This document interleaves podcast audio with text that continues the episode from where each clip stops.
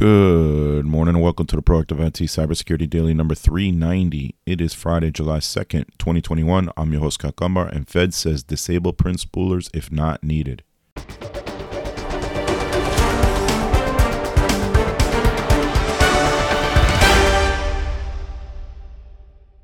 This podcast is brought to you by Nuage Tech, a client focused and security minded IT consultant based in central Connecticut. You can visit us at nuagetech.com. That's N W A J tech.com. Good morning, good afternoon, good evening, wherever you're listening to this in the world. Happy Friday, maybe even Saturday, depending on where you are. Welcome to the final episode of the Proactive IT Cybersecurity Daily for this week. I'll be back next week. Gotcha wherever you listen to this, if you could like, share, comment, or review, that would be spectacular. And if you're in a HIPAA compliant business, you can go to Facebook and or LinkedIn, type get HIPAA compliance into the search and join the group. We haven't had a lot of HIPAA news this week.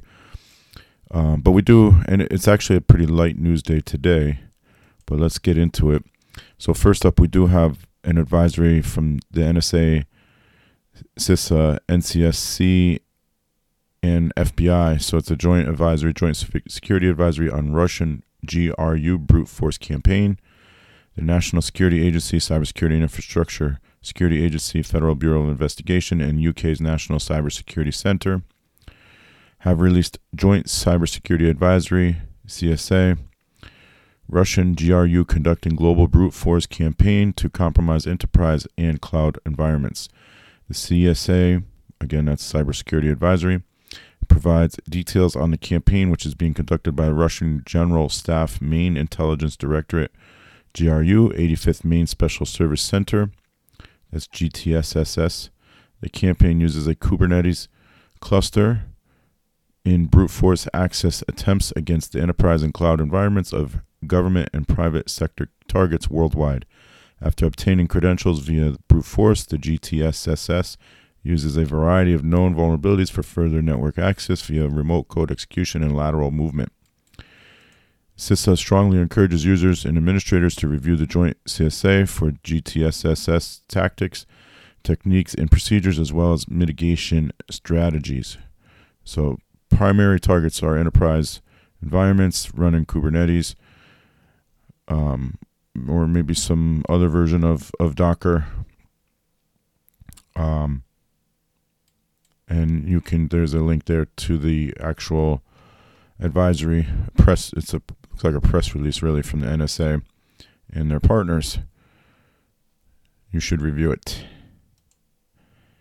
We talked about LinkedIn and now two separate incidents for a total of 1.2 billion users information data scrape victims already being targeted by attackers and I did kind of say this was going to happen refined database of 88,000 U.S. business owners on LinkedIn has been posted in a hacker forum, so those 88,000 people will be targets.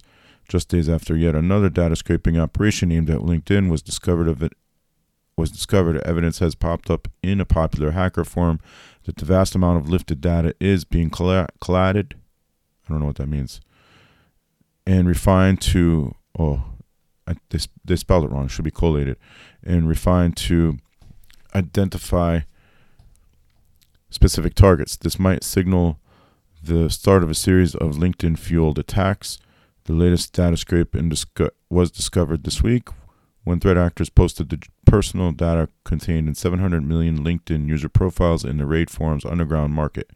Later, the operators boosted the listing to a purported 1 billion records, according to researchers at Privacy Sharks who discovered it. And the latest data scrape follows an April operation which exposed 500 million LinkedIn users. So, data scraping, if you're not familiar with it, essentially somebody goes and pulls the data off of the website. So, this isn't information that isn't already publicly available. It is out there already. However, now that you know all, all the data put together in one um, bucket, I guess you can call it. It's not really, you know, it's not an AWS S3 bucket, but you know, in one bucket where they have, uh, you know, email addresses, phone numbers, potentially all of this data about a person, 1.2 billion people to be exact, and now it's all in one location, they can use this information for phishing attacks and identity theft of some sort. Um, and so this is why I recommended a few days ago, and I've recommended in the past that if you are using LinkedIn or Facebook or any other social media platform, that you don't include phone numbers and email addresses on those sites that you don't want to be public. Now, as an example, I have support at Nuage Tech, nuage.tech. That's going to be public because I want people to contact me there, but I don't put personal email addresses out there, just business email addresses. And I don't put my cell phone number out there, though I'm sure if you looked hard enough, you'd find it. Um, it shouldn't be on LinkedIn or Facebook, you know, and uh, things like birthdays and, and so forth shouldn't be public information. Hack data for 69,000 Lime VPN users up for sale on dark web. I would just never trust anything named Lime. If you're old enough, you remember LimeWire. Don't trust anything named Lime. Lime VPN has confirmed the data incident, and meanwhile, its website has been knocked offline. The VPN provider, known as Lime VPN, which I'll be honest, I've never heard of, has been hit with a hack affecting 69,400 users' records, according to researchers. A hacker claims to have stolen the company's entire customer database before knocking its website offline. Threatpost confirmed that it is as of press time, the website was down. The stolen records consist of usernames, passwords, and plain text. Well, that's a little scary. IP addresses and billing information, according to Privacy Sharks. Researchers added the attack also included public and private keys of Lime VPN users. That is really scary. Um, because if you understand what VPNs are supposed to do, they're supposed to protect your privacy. And obviously, that is not the case here. They did not even encrypt passwords. And so, what should Lime VPN users do? Well, I'll say this much I've never heard of Lime VPN.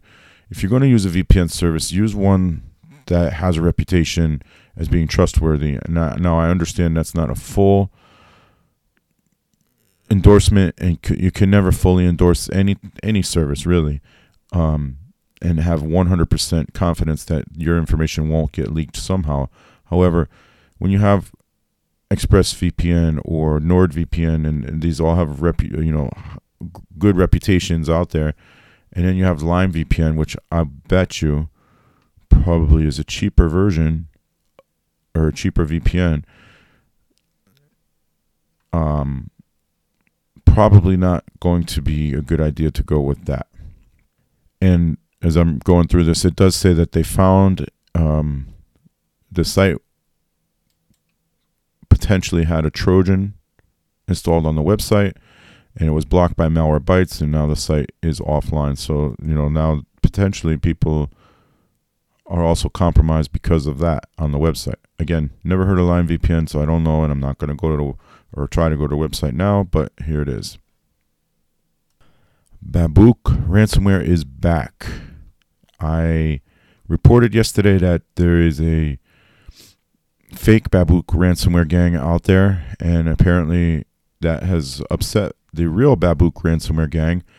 They are back using a new version on corporate networks. After announcing their exit from ransomware business in favor of data theft extortion, the Babuk gang appears to have slipped back into their old habit of encrypting corporate networks. The criminals are currently using a new version of their file encrypting malware and have moved the operation to a new leak site that lists a handful of victims.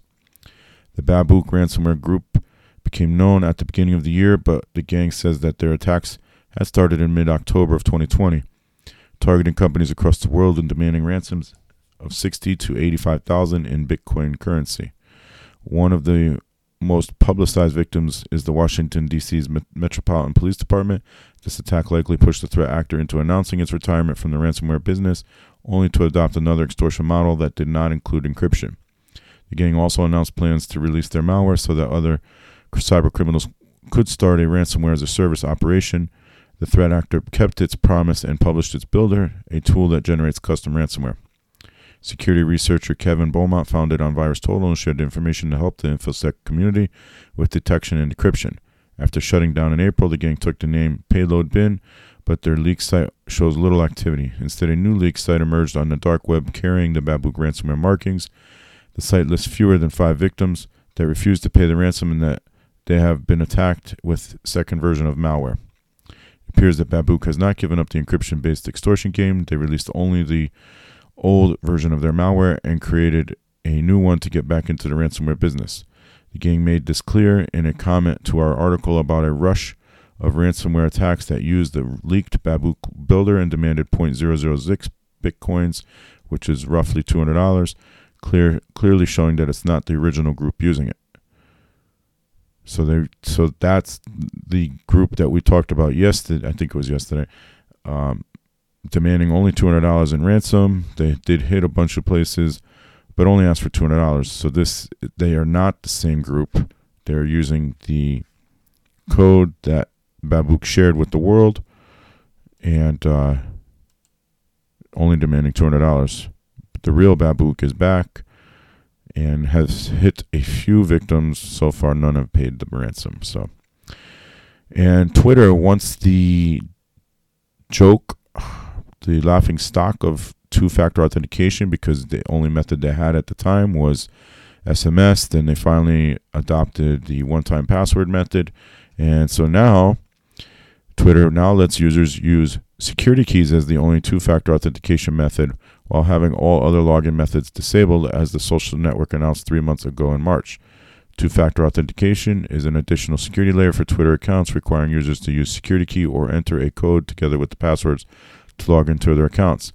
This ensures that only the account owner can log into the block and blocks malicious takeover attempts by guessing using stolen credentials or resetting the password option available in mobile apps and on the web. Starting this week, the company lets users switch to two-factor authentication powered only by security keys on both the line I'm sorry, both the web and mobile apps. This change meets the needs of those who don't want to use third-party authentication apps or share their phone numbers to enable the security feature on their accounts.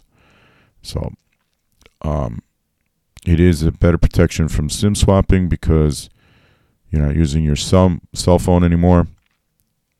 Um, if you want to use keys instead of OTPs, one time passwords, or SMS, which I would really discourage text messaging, I would you can set that up on their site, the same place you set up the other two factor authentications. And if you don't have two factor authentication turned on, on on Twitter and all social media, do it right now. As you're listening to this, just pause, go turn it on on every social media platform you're on.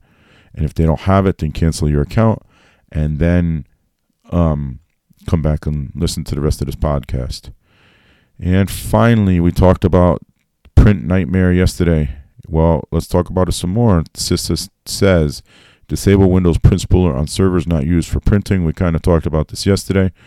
If you have a so the the way they're getting in is through servers that use that have print spooler active and have certain ports open. And I don't remember the port numbers now, but I'll see if it's in this article.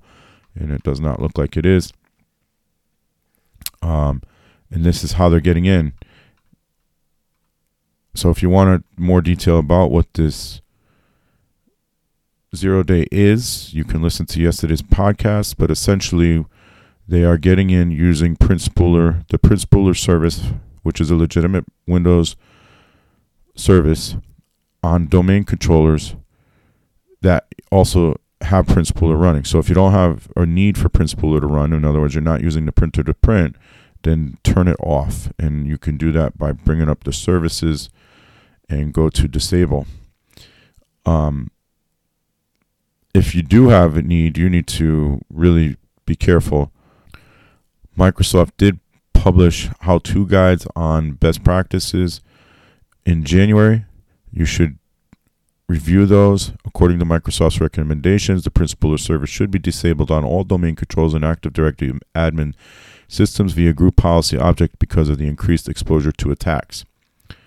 Microsoft adds that the service should be disabled on all servers that don't require it to mitigate future attacks due to these heightened risks of printing service being targeted since it is enabled by default on most Windows clients and server platforms. Until Microsoft addresses the print nightmare zero day, disabling the Print Spooler service is the simplest way to ensure that threat actors and ransomware groups in particular won't jump at the occasion to breach corporate networks. Um, so again, we talked about it yesterday. We, so if you listen to yesterday's podcast, and you have a good idea of what it's about. It was supposedly so. At first, they said it was a low severity flaw and was patched in June 8th with the Microsoft Patch Tuesday, and then just a few days ago became a high severity privilege escalation flaw. Um, and they said that the patch wasn't did not resolve the issue. And so now 0patch co-founder Mitja Kolsek says the exploit published for the Print Nightmare bug doesn't target the, the CVE, which is CVE 2021-1675 vulnerability, but instead an entirely different flaw also impacting the Windows print spooler. So some believe this is a completely different flaw, while others are saying um, this is um, the same flaw and it was not patched properly. So either way, if you're not using the printer through your server, then disable Print Spooler. And that is going to do it for the Friday edition of the Proactive IT Cybersecurity Daily. So stay healthy, stay safe, and stay secure, and enjoy your 4th of July holiday weekend.